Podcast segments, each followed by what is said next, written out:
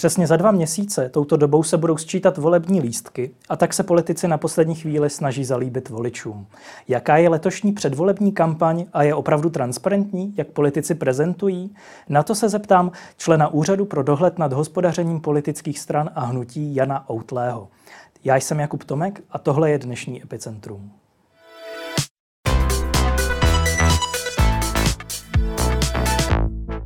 Dobrý den a vítám vás v Blesku.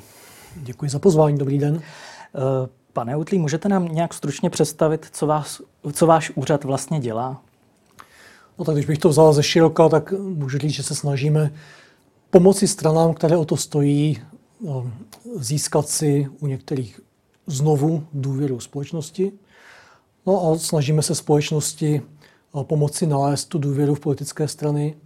My tady za třicet let od listopadu osmdesát devět, od, od začátku politického soupeření svobodného, vidíme vlastně setrvalý pokles důvěry v politické strany. A v, několik let zpátky v těch průzkumech ohledně důvěry v instituce a v průzkumech protikorupčních politické strany vycházejí zdaleka nejhůř, ale politické strany jsou podmínkou pro to, aby fungovala zastupitelská demokracie, aby mohly probíhat volby v poměrném volebním systému. A politické strany musí tedy být tu možnost u veřejnosti tu důvěru získat, pokud to stojí. A veřejnost by měla mít informace o tom, jak ty strany fungují, možná demitizovat některé, některé záležitosti hodně politických stran. No a pak jsou tady samozřejmě strany, které o toto tak úplně nestojí. No a v tom případě přichází na řadu ta represe, to znamená, pokud náš úřad zjistí porušení zákona, který se který nějak upravuje transparentní hospodaření stran, tak samozřejmě trestá. No a mezi tím probíhá jakási naše osvěta, jak ve vztahu ke stranám, tak ve vztahu k veřejnosti, proto jsem dnes i tady. My se stranami, s volebními manažery jsme v poměrně jaksi častém kontaktu. Minulý týden jsme pro ně zase dělali takové školení, které už děláme tradičně před každými volbami, kde si ta pravidla kampaně vysvětlujeme a zabýváme se konkrétními, konkrétními otázkami. No a pokud jde o vztah k veřejnosti, no tak to je především díky vám, novinářům, že se nám daří snad některé věci vštěpovat. Mhm. Kolik lidí takhle monitoruje volby nebo politické strany? Ten úřad je malinký, tam je zase jako pět veřejných funkcionářů a, a několik zaměstnanců, celkem je to pod dvacet lidí, z čehož také vyplývá, že jako v této kapacitě on nemá možnost sám ten monitoring provádět. To jsou služby, které nakupujeme. V České republice existují společnosti, které poměrně dobře monitorují tištěnou outdoorovou internetovou reklamu. Kromě toho samozřejmě podstatná část kampaně probíhá na sociálních sítích. A tam v posledních letech došlo k úpravě legislativy a vlastně k, k, k iniciativním krokům těch samotných provozovatelů sociálních sítí, takže ta politická reklama je tam nyní mnohem viditelnější, je podchycená, je vyčíslitelná. Hmm. A, takže my v zásadě sbíráme data. A, politické strany a, také sepisují data o té svojí kampani, to znamená vedou si volební účetnictví a sepisují zprávu o financování kampaně. No a naší roli potom je po volbách, když tedy strany volební účetnictví uzavřou, tak tyto dva datasety, tyto dvě sady dat se pokusit zkonfrontovat a zjistit, kde to nepasuje. To znamená, my máme poměrně obsáhlý, obstojný monitoring toho, co se v té kampani dělo. Strany nám vykáží, za co utráceli a mělo by se to potkat. Tam, kde se to nějak zásadně nepotká, kde máme podezření na to, že tam tady něco výrazně nesedí, tak tam využíváme kontrolního rádu a zahajujeme kontroly a snažíme se těm věcem přijít na kloup. Mm-hmm. Vy jste říkal, že musíte spolupracovat s politickými stranami, ale vnímáte třeba některé politické tlaky na váš úřad? Snaží se vás třeba nějaká zájmová skupina či třeba strana něčím ovlivňovat? Tak to my, my nabízíme spolupráci politickým stranám a musím říct, že naprostá většina z nich to vidí obdobně. Nevidí nás jako To, toho výhrad, ten výhradně represivní orgán, ale, ale aktivně s námi dopředu konzultují to, co mají v úmyslu a snaží se dostat těm pravidlům. To se týká většiny těch velkých stran. A teď jsem zapomněl zbytek otázky, mluvím se. Jestli se vás snaží třeba nějaké zájmové skupiny ne, nebo některé ne. politické strany? Já, já jsem nic takového nezaznamenal. Hmm. Co můžete dávat za pokuty? A můžete třeba prozradit, jakou jste dali největší pokutu a komu za poslední čtyři roky, kdy váš úřad funguje? Jsou to pokuty za přestupky, My vlastně fungujeme podle dvou zákonů. Jeden zákon je zákon o sdružování, což je zákon, který reguluje vlastně každodenní činnost politických stran. No a pak jsou zde volební zákony, které se týkají jednotlivých druhů voleb a ty upravují, upravují pravidla kampaně pro ty jednotlivé volby. Mm. A, takže pokutujeme, když na to dojde podle těchto dvou zákonů. Ty sankce jsou tam různé. U těch volebních zákonů je to rozmezí od řádově dvacet tisíc nebo deset tisíc až po půl milionu, respektive ve výjimečných případech je tam pokuta, která není vyčíslená, ale je to dvojnásobek nebo dvou a půl násobek částky, o níž je třeba překročen limit kampaně, takže, takže tam už to zabolí. Pokud jde o to každodenní činnost politických stran, tak tam paradoxně nejvyšší sankce nehrozí politickým stranám, ale sponzorovi, který by při platební transakci neuvedl účel té transakce a tam hrozí pokuta až dva miliony korun, ale které jsme nikdy nesáhli. Pokud si správně pamatuju, tak nejvyšší pokuta jednotlivá byla zatím dvě stě tisíc korun. Můžete prozradit, komu byla? A proběhlo to médii. A já teď popravdě řečeno nevím, jestli to, jestli to smím prozradit, protože, uh, protože uh, ten český přestupkový zákon uh, zavedl v době, kdy už úřad existoval, ale s, s, vlastně s tou předchozí legislativou, zavedl nový trest a to je zveřejnění přestupku. Uh, my ho ve výjimku nemáme, my nemůžeme ukládat trest zveřejnění přestupku. Mm. Uh, nicméně um, ty věci jsou veřejně dohledatelné, protože na základě zákona o svobodném přístupu k informacím si je různí aktéři vy, si vyžádají a potom ji publikují. Uh-huh. Uh, přišlo vám už, nebo máte už teďka v hlavě třeba, kolik přišlo teďka podnětů k současným volbám, současné předvolební kampani? Řádově desítky. Řádově desítky. Vlastně, čeho se třeba týkají? Uh, týkají se zpravidla konkrétních počinů volební kampaně. To znamená, že vyfocená konkrétní akce, konkrétní uh, vizuál, konkrétní tiskovina a ty dotazy směřují k tomu, zda je to takto v pořádku či nikoli, respektive jsou tam podněty na porušení zákona, takže, takže asi v tomto smyslu. Mm-hmm. Váš úřad funguje už od ledna dva tisíce sedmnáct, je to tedy nový úřad. Co vidíte jako velký problém, který by třeba poslanci měli v budoucnu změnit, aby váš třeba úřad mohl lépe fungovat, lépe uh, třeba kontrolovat strany a hnutí? Mm-hmm. No tak jedna část problému se týká chyb v legislativě a to je samozřejmě věc, kterou zmiňujete, to znamená, že to je věc, kterou mohou napravit zákonodárci. Za mě v té legislativě je velký problém to, že ona se příliš nezabývá příjmy politických stran, ona hodně akcentuje výdaje, to znamená strany rozkrývají všechny své výdaje ve volební kampani. Ale u těch příjmů je to prostě tak, že kdo, dá, kdo, kdo zašle politické straně dar, tak ten je tím dárcem. A potom původu těch prostředků uh, už našemu úřadu vlastně mnoho není. Uh, vlastně každý jednotlivec, každá fyzická osoba, ostatně i většina právnických osob, může přijmout dar jako fyzická osoba. Vám někdo může darovat nějaký obnos peněz jenom proto, že k tomu má nějaký důvod chce. Vy jej můžete akceptovat, tím pádem je to váš příjem, který musíte zdanit, ale poté, co ty peníze takto přijmete, tak jsou to vaše peníze a můžete s nimi nakládat podle svého uvážení. No a tímto způsobem vlastně do politických stran mohou a velmi pravděpodobně také plynou, alespoň v některých případech, prostředky od dárců, který, kteří vlastně nejsou skutečnými původci těch peněz. No, když opustím tu část výdajovou, tak je tady určitá část výseč kampaně, která není zákonem podchycena a tady je otázka, nakolik lze tu otázku zákonem, tu věc zákonem ošetřit.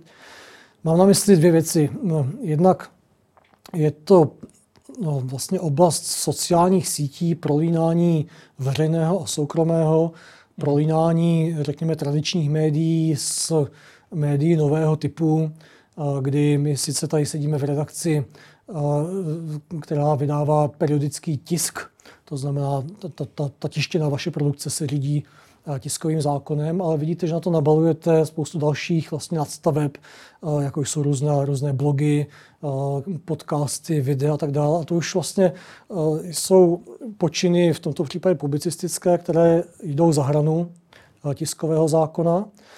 A, a vytváří se nám tady taková škála od vysílacích médií, od televize a rozhlasu, které jsou regulovány, musí být vyvážené a existuje Rada pro rozhlasové a televizní vysílání, která na, na to dohlíží. Pak je zde ta sféra těch, těch tištěných periodik, které také určitým způsobem se řídí legislativou, a pak je zde široká škála různých médií, která nějak regulována nejsou, no a ta škála končí až u individuálních profilů na sociálních sítích. My velmi často vidíme v posledních zejména měsících s tím, jak kampaň se rozjíždí, že se objevují individuální kanály na YouTube a na jiných sociálních sítích, kde vystupuje ať už kandidát nebo prostě nějaká jiná osoba. Máte asi na mysli paní Bobošíkovou?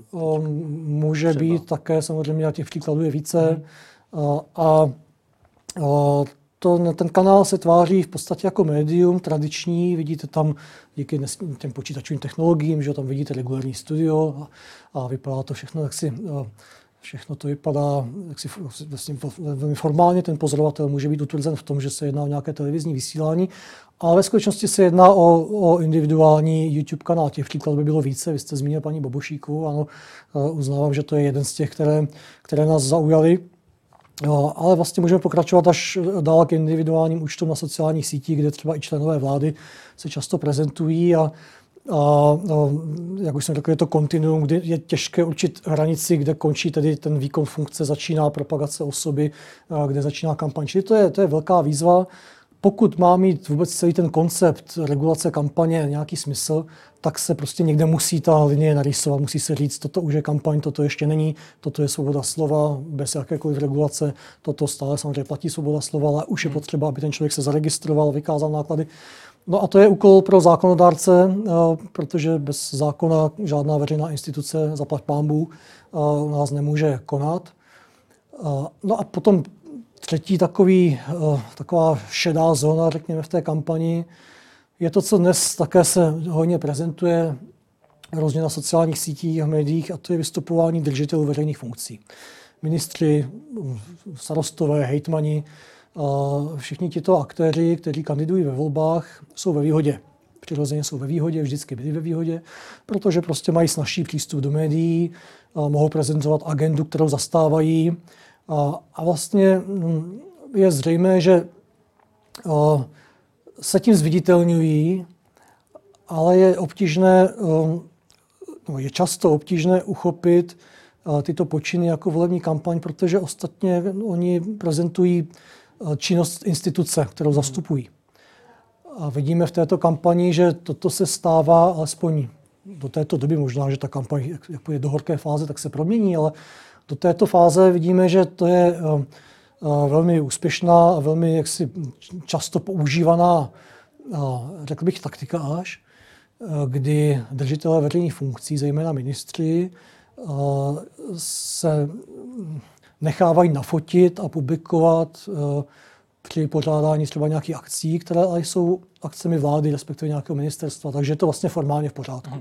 Ta hranice, kdyby se začalo jednat o kampaň, pardon, je sice tenká, ale přesto v těchto případech zřetelná. V momentě, kdy se tam objeví stranické logo, jsou rozdávány volební materiály, nebo třeba i jen ten dotyčný ministr o sobě začne hovořit jako o kandidátovi a začne hovořit o svých plánech do budoucna, tak to už jsou ty, ty znaky toho, že vlastně se už nejedná úplně o pracovní úkon v té jeho současné hmm. pozici, ale o oslovování voličů před volbami.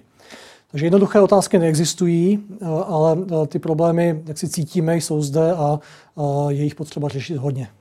Myslíte si, že se tohle to někdy vyřeší, protože zákonodárci zároveň, myslíte si, že by si zákonodárci vlastně tímhletím nějak to, to své manévrovací pole vyjasnili, třeba regulovali a podobně? Vidíte v tom nějakou, nějakou iniciativu, třeba i teďka ze současných poslanců? No, to, to nevím. Ty, ty věci si vyvíjejí. Vem, vemte si uh, už jenom jako ta myšlenka, že by strany musely kompletně zveřejňovat účetnictví, faktury, pokladní knihy uh, z volební kampaně, tak ta by před uh, deset až patnáct lety uh, také budila úsměv na rtech. Čili vyloučit to nelze, samozřejmě skepse je na místě. Ale uh, paralelně s tou legislativní rovinou je tady ta rovina společenské kultury a uh, ten, ta poptávka strany veřejnosti, aby tyto věci byly odlišovány. A také jakési uvědomění si těch stran, které stojí o to hrát fair, že je potřeba rozlišovat tyto dvě roviny, kdy držím veřejnou funkci a musím respektovat to, že ostatní tuto výhodu nemají. A kdy teda jdu na ten meeting, na to setkání s občany, kde už jsem v pozici někoho, kdo dělá kampaň, tak to musí rozlišovat oni sami. Když se podíváte na, na manuál pro volby třeba Velké Británii, tak to je utlá knížečka, kde v podstatě se v jednom odstavci těm stranám řeknou zásadní principy, základní principy. A uh, oni se tím řídí, pokud se tím neřídí, tak dostanou od médií takovou s proměnutím čočku, že, uh, že to příště třeba nezopakují. Uh, takže to je něco, co pomáhá velice, je to jaksi nad rámec zákona v České republice, ten pojem transparentnost a, a boj proti korupci, to, to už jsou trochu zprofanované pojmy, takže možná už to Uh, už to padá vlastně. Hmm. Váš, váš úřad třeba vydává takové manuály pro strany, dává? Nebo snaží se tím strany řídit z vašeho pohledu? No, uh, náš úřad na svých stránkách publikuje metodická stanoviska, což je v podstatě takový manuál. Uh, jejich nevýhodou je uh, dosud to, že jsou, řekněme, neuspořádaná, protože tak, jak chronologicky ty problémy přicházeli, jak strany se dotazovaly na různé záležitosti a my jsme usoudili, že to je dost obecná otázka na to, abychom sepsali stanovisko. A tak v tom pořadí vlastně se na tom webu objevují, a takže, a takže někdy je obtížné se v tom zorientovat, ale obsahově ano, obsahově to pokryté je a jak už jsem řekl, těm stranám se snažíme ten, tu naši asistenci poskytovat a oni to také využívají. Hmm. Můžete už srovnávat, čím je letošní kampaň jiná, například než ta před čtyřmi lety, kdy vlastně poprvé ten úřad, váš úřad musel kampaň kontrolovat? Tak já už jsem některé věci naznačil. Vidíme tady velmi jako extenzivní využívání toho, že někteří kandidáti drží veřejné funkce. Hmm. A využívají, možná neférově, ale to, že něco nefér neznamená, že je to nelegální, využívají tyto své pozice k tomu, aby byli přítomní ve veřejném prostoru. Uh, to si myslím, že před čtyřmi lety v takovémto měřítku vidět nebylo a myslím si, že od začátku devadesátých let to žádné kampani takto přítomné nebylo, byť samozřejmě vždycky ti držitelé veřejných funkcí, jak už jsem řekl, zvýhodněni byli. Uh, další posun se týká těch sociálních sítí. Myslím, že jsem také zmiňoval, uh, zejména Facebook učinil velký pokrok v těch v čtyřech letech, kdy politické reklamy musí ten, kdo je platí, označit jako politické reklamy. Potom se objevují takzvané knihovně reklam s přesnou vlastně výší částky, kterou, kterou stály. Platí, že pokud někdo z nějakého profilu facebookového publikuje politickou reklamu a neoznačí jako politickou reklamu a Facebook na to přijde, což vzhledem k různým podnětům a tak dále je poměrně snadné, a tak Facebook tuto reklamu maže. A takže to je určitý bič na, na ty, kteří se do kampaně zapojují. No obecně uh, si myslím, že v tom roce dva tisíce sedmnáct tím, jak strany naskočily do nové legislativy a úplně nevěděli, co mají od té legislativy čekat a od úřadu, co mají čekat, a tak byly takové opatrnější. Uh, v této kampani se mi zdá, že jsou kreativnější v tom slova smyslu, že ví, kde jsou hranice zákona, a aniž by zákon překračovali, tak jdou třeba nad rámec zákona, nechci říct si nelegální cestou, ale cestou, kterou zákon připouští, ale která už se vzdaluje trošku od transparentnosti. Mm. Vidíte nějakou hrozbu v kontrole letošních voleb? Bude třeba pro vás těžší sledovat kampaň většího, pošt, většího počtu předvolebních koalic, protože máme tady předvolební koalice z těch větších Piráti, Starostové nebo, nebo Spolu. Bude to pro vás složitější hledat právě ty, um, jestli náhodou někdo nějak nevybočuje? Tak hrozby jsou samozřejmě vždycky, ten zákon připouští.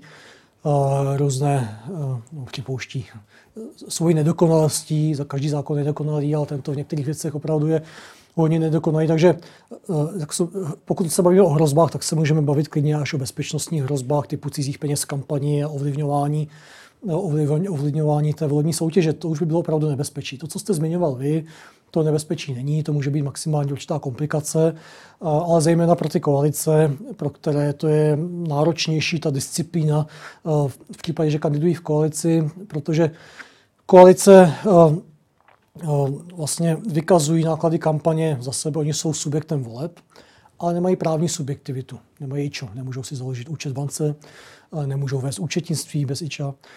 Takže vlastně to, co dělá koalice, to musí vykazovat jednotlivé strany té koalice. No a jestliže jsou třeba tři nebo dvě nebo čtyři, to je jedno, a tak se musí navzájem dohodnout. Jedna z těch stran je zodpovědná za ty záležitosti, vede to účetnictví. Ostatní musí pravdivě informovat tu stranu, která je za to zodpovědná, o svých vlastně investicích do té kampaně, o svých utratách. Je to náročné z hlediska koordinace kandidátů. Čili ano, je to určitě to, že tady kandidují dvě velké koalice, je komplikovanější, ale zejména pro ně. Pro úřad vlastně je to úplně stejná práce. My sbíráme data o kampani a potom budeme po volbách zjišťovat, jestli naše data odpovídají tomu, co bylo vykázáno. Jak dlouho trvá po volbách zjišťovat ta data?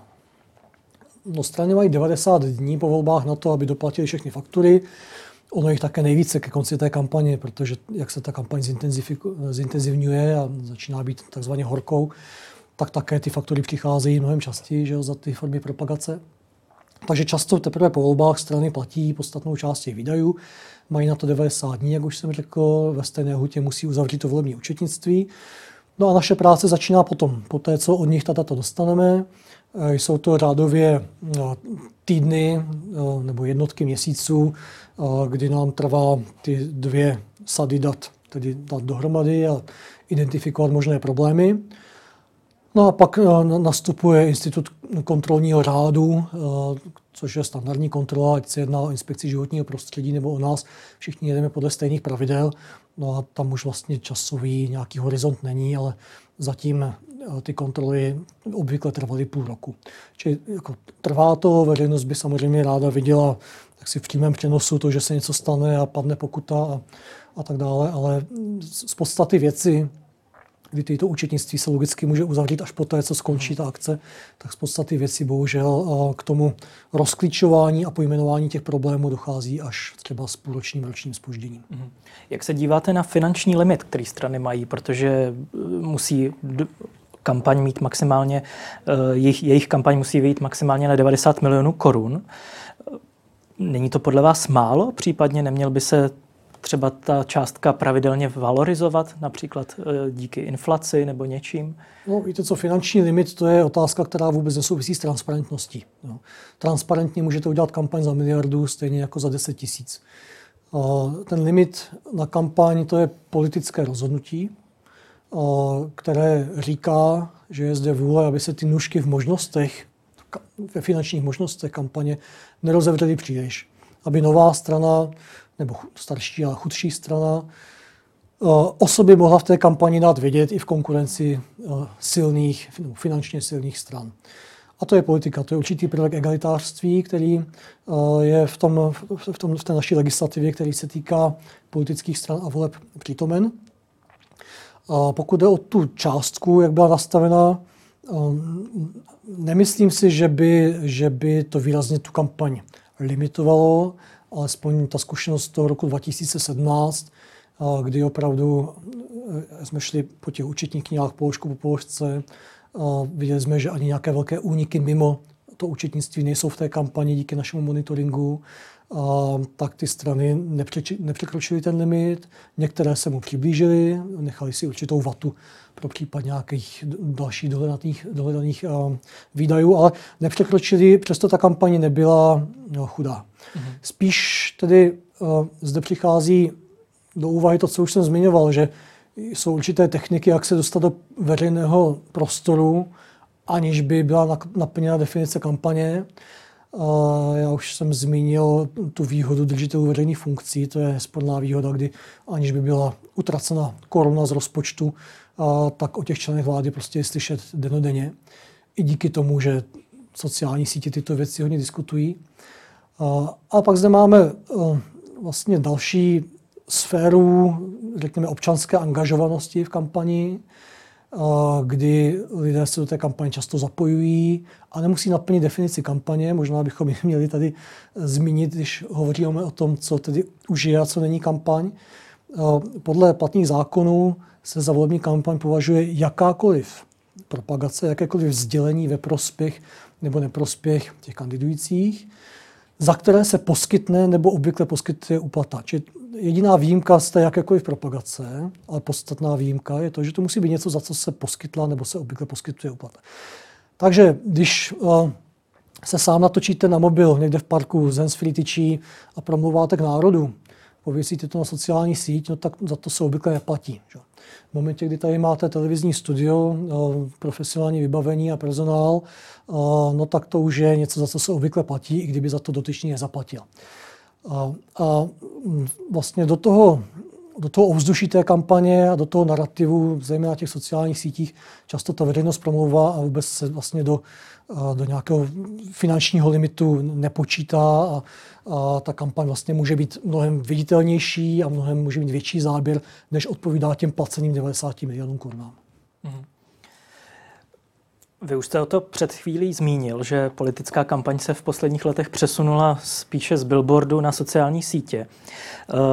Jak lidé na sociálních sítích poznají, že se jedná o kampaň a kdy ne? Vím, že musí být na těch stránkách označení, že kdo je zadavatelem, kdo zpracovatelem, ale když se třeba podíváme na vicepremiérku ministryni financí Alenu Schillerovou, která je velice aktivní na sociálních sítích.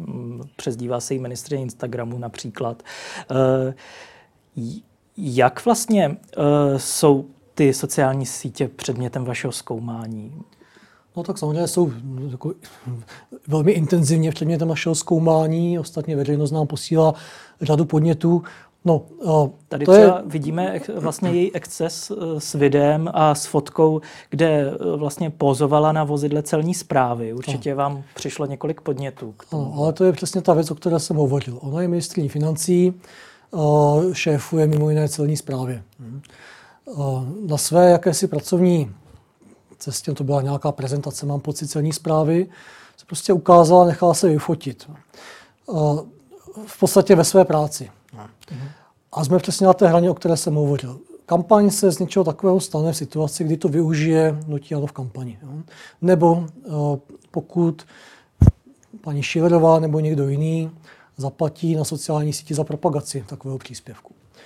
Nebo pokud by paní ministryně zde na této akci vlastně promlouvala k veřejnosti, se svými sliby do budoucna, s plány v kandidatuře, hovořila by o sobě ne jako o ministryni, ale jako o kandidáce ve volbách.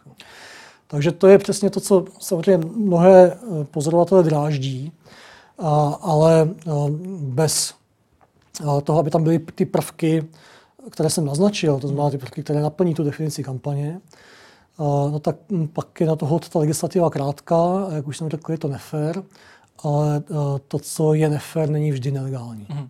Tady vlastně na téhle fotce, tady to nevidíme, ale bylo v, v pravém dolním rohu napsáno, že, kdo je, že je zadavatelem hnutí ANO a zpracovatelem té kampaně taky. Hmm. Přišlo vám, jak vlastně dopadlo to řízení, nebo vlastně přišly vám nějaké hmm.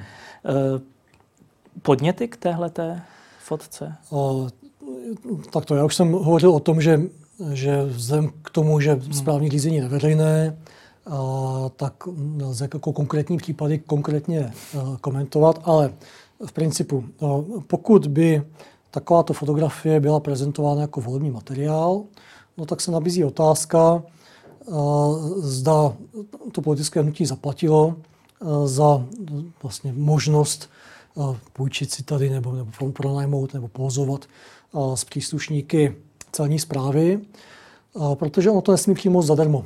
Podle zákona o politických stranách žádná politická strana nebo hnutí nesmí přijmout bezúplatné plnění od státu. Bez výjimky nesmí. Mm-hmm. Takže problém by byl, pokud by toto bylo využito v kampani. Vy jste sám řekl, že tam bylo označení, že to je prostředek kampaně. A pokud by ty kulisy k této propagaci byly poskytnuty bezplatně. Takže tím tak trochu jako odpovídám modelově na otázku, jakým způsobem náš úřad tyto věci posuzuje. Mm-hmm. Hrozí třeba za tyhle, ty, když tedy nebudeme konkrétní, hrozí za to pokuta v nějakém rozmezí? Tak když hovoříme obecně, tak pokud by strana přijala bezúplatné plnění od státu, ačkoliv nesmí, a, tak potom jej musí vrátit do prvního dubna následujícího roku. Pokud to není možné, tak musí uhradit tu hodnotu, kterou mělo to bezúplatné plnění do státního rozpočtu. A, legislativa je postavena tak, že pokud toto učiní, zpětně tu věc zaplatí, a tak není porušen zákon. Zákon by byl porušen teprve tehdy, nebo zákon je porušen, pardon, ale nebylo, nejednalo by se o přestupek. A o přestupek by šlo tehdy, pokud by tedy do toho prvního dubna následujícího roku k tomu to nedošlo. Mm-hmm. Zároveň tady ještě vidíme další fotku, kde se uh, vlastně objevovali na akci Dne zdraví před několika týdny ministři za hnutí ANO. Uh, to byla akce pořádaná ministerstvem zdravotnictví. Uh, je podle vás fér, že ministerstvo nebo vlastně vláda dělá tyhle ty akce pár týdnů před volbami? Neměl by být třeba nějaký nepsaný úzus, že vlastně nějaké společenské akce se před těmi volbami prostě konat nebudou? No, to je, to je jako dobrá otázka. A já ji vezmu trošku jinak. Dlouhou dobu, řekněme od roku dva tisíce osm deset, cítíme určité odcizení společnosti od státu. Prostě lidem se politika vzdalovala, stát se jim vzdal, začala, stát začal být pro lidi nesrozumitelná entita. V principu to, že stát se snaží přiblížit, co dělá občanům, snaží se vysvětlovat svoji agendu, snaží se popularizovat některé otázky, to je samozřejmě v pořádku. A to, že se to, tak říkají, znahňácá do týdnu před volbami, to je podezřelé, ale není to proti současné legislativě. Těžko, těžko lze asi regulovat to, kdy stát smí nebo nesmí, v jakém časovém horizontu před volbami smí nebo nesmí vysvětlovat, co dělá. To, jako, to si nemůžu úplně představit. Já myslím, že tady se prostě pohybujeme přesně v té sféře, která není regulovaná zákonem, možná dost dobře ani nejde regulovat zákonem, a která je prostě věcí médií, občanské společnosti a přístupu každého voliče k tomu, zda takovéto počínání mu vyhovuje a, nebo jej odsoudí. A prostě ne všechno lze regulovat za papámu zákony. Hmm.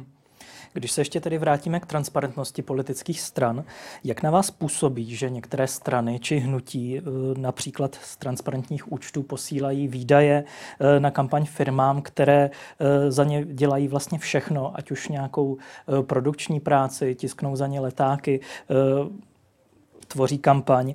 Mluvím například o hnutí Přísaha Roberta Šlachty, které velkou část e, svých výdajů posílá firmě e, svého místopředsedy, firmě Shim Wei, která patří Petru Kahounovi. E, skuteční dodavatelé jsou v tom smyslu tedy překrytí. Dá se v, e, v tomhletom tedy nějak zkoumat, kdo ty peníze nakonec inkasuje? No, já zase nebudu hovořit o tom konkrétním hnutí, ale Ale obecně, Myslím obecně, když takhle strany mají nějakého, nějakou třetí osobu.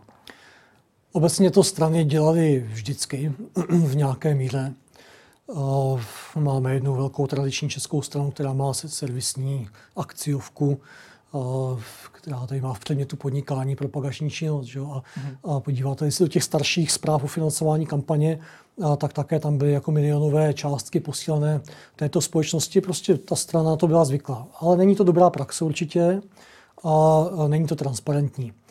Mluvíme konkrétně o akciové společnosti Cíl, a, Č S S D. A, a konkrétně, a to vlastně se dá o tom hovořit veřejně, protože je to i součástí kontrolního protokolu z těch voleb dva tisíce sedmnáct.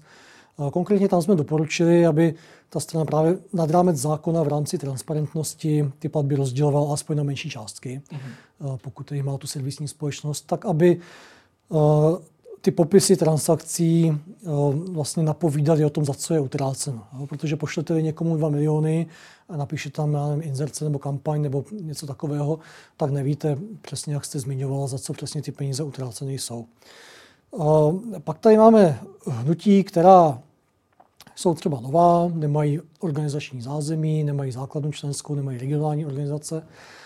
A proto uh, možná celkem logicky, protože udělat kampaně prostě logisticky hrozně náročné, uh, možná tedy proto sahají uh, po těchto servisních společnostech.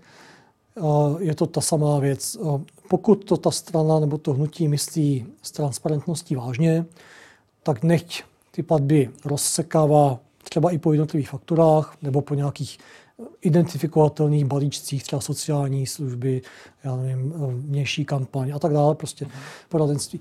Aby aspoň bylo zřejmé, kudy se ta kampaň ubí, ubírá, za co, za co je utráceno. Jak si z hlediska té následné kontroly toto problém úplně být nemusí, protože dodavatelé služeb pro politické strany jsou podle kontrolního řádu povinnými osobami. To znamená, jdete kontrolovat stranu a můžete i toho dodavatele služeb vlastně do té kontroly zahrnout v tom, v tom příslušném rozsahu a chtít po něm ty částky vlastně rozklíčovat. A, takže jako legislativně to, to problém není, ale je to samozřejmě problém z hlediska jako toho běžného občanského dohledu v úvozovkách na tu kampaní, kdy samozřejmě v průběhu kampaně veřejnost nemá šanci vědět, co se tam vlastně odehrává a proč se to takto odehrává. Mhm. Když se ještě tedy vrátíme ke kampani, tak o víkendu proběhla v Průhonici. Můžu ještě pár zmínit k tomu, k tomu jednu věc. My jsme vlastně viděli velmi podobnou záležitost v prezidentských volbách, kde kandidují fyzické osoby, nikoli strany. A viděli jsme jak u Miloše Zemana, tak u Jiřího Drahoše, tak třeba u Michala Horáčka, to, že každý z nich měl nějakou servisní společnost nebo firmu, která tu kampaň realizovala. Mhm. Zatímco třeba Michal Horáček nebo Jiří Drahoš, to účetnictví té, té firmy třetí, až to bylo ezeročko nebo nějaký spolek, tak vlastně převzali jako své vlastní a zveřejnili ho. Ano, já jsem využíval servisní organizace, protože sám nejsem schopen uspořádat kampaň celostátní, takže jsem to outsourcoval, ale tady máte veškeré účetnictví a, a můžete do něj nahlížet. Miloš Zeman to neudělal, dokonce řekl, že on žádnou kampaň nevedl a nemůže za to, že někdo jiný je vedl za něj a vlastně se od tohoto úplně distancoval. A, a no, to, je, to je samozřejmě špatně. Uvidíme, jak k tomu přistoupí ty strany v této, v této kampani. Když se tedy vrátíme ještě k tom, té předvolební kampani, tak o víkendu e, proběhlo podepisování knížky pana premiéra, e, kam ho přišli pozdravit i odpůrci, e, jeden z nich po něm hodil vejce. Je podle vás v pořádku, plus tedy ještě e, lidé z Milionu chvilek pro demokracii nejdříve nasprejovali e, náměstí bílými kříži, ale chtěl bych se zeptat na to, jestli je podle vás v pořádku, aby předvolební akci daňový pod, po, poplatník eh, dotoval například tím, aby vlastně to město pozvalo hasiče, aby ty kříže odstraňovali, zároveň aby tam byli třeba připravení, eh, připravení těžkooděnci. Je to podle vás v pořádku? No, no, Ale asi vys... zase mluvíme o tom, že je to prostě veřejná osoba, že má nějakou výhodu. Ne, tak pokud jde o ty hasiče, tak ti se nepodíleli na té akci, ti tam měli za úkol, tedy údajně od starosti, jak jsem četl v médiích, vyčistit to náměstí, které bylo nějak z pohledu starosti znehodnoceno, nebo ušpíno, nebo pomalováno. A to vlastně nesouvisí s tou volební akcí jako takovou, to je vlastně reakce na tu, na tu občanskou aktivitu, která tam proběhla. No, mimochodem, to, co tady ukazujete, tak to je pěkný příklad toho, kdy se jedná o volební kampaň naprosto jednoznačnou, protože vidíte tady uh, vlastně propagaci kandidujícího hnutí, u brusy a loga vidíte tady, tady tiskovinu, která je uh, prostředkem kampaně, je označena jako prostředek kampaně a vidíte tady kandidáta, který rozmlouvá s občany a představuje jim patrně svoje ale... vize, názory, to nevidíme, co tam říká, ale, ale je to prostě ukázka, hmm. ukázka na volební akce. Ale paní Jermanová, bývalá hejtmanka Středočeského kraje, Blesku řekla, že, šlo o, že o kampaň nešlo, žádnou kontaktní kampaň, že šlo jenom o pozvání pana premiéra na zmrzlinu a autogramiádu. No, tak víte co, to je názor paní Jermanové, já mám názor jiný. A myslím si, že, že je to naprosto, naprosto jednoznačné. Protože na volebním účtu se ještě vlastně výdaje na tuhletu akci nepromítly, ani neukázaly. Tady by měl být zaplacen mimo jiné zábor veřejného prostranství, protože ani takovou to hodnotu vlastně nemohou kandidující subjekty přijmout bezúplatně od obce. Takže i toto by se potom mělo objevit v tom vyúčtování kampaně, ale to je předčasné hodnotit, jak už jsem řekl tyto věci. Do devadesát dnů po volbách musí ta strana vykázat, že na to je dost času, ale, ale samozřejmě i tím, že tyto věci jsou hojně publikovány, tak jsou samozřejmě potom zdokumentovány a lze je snadno potom po těch devadesáti dnech po volbách ověřovat.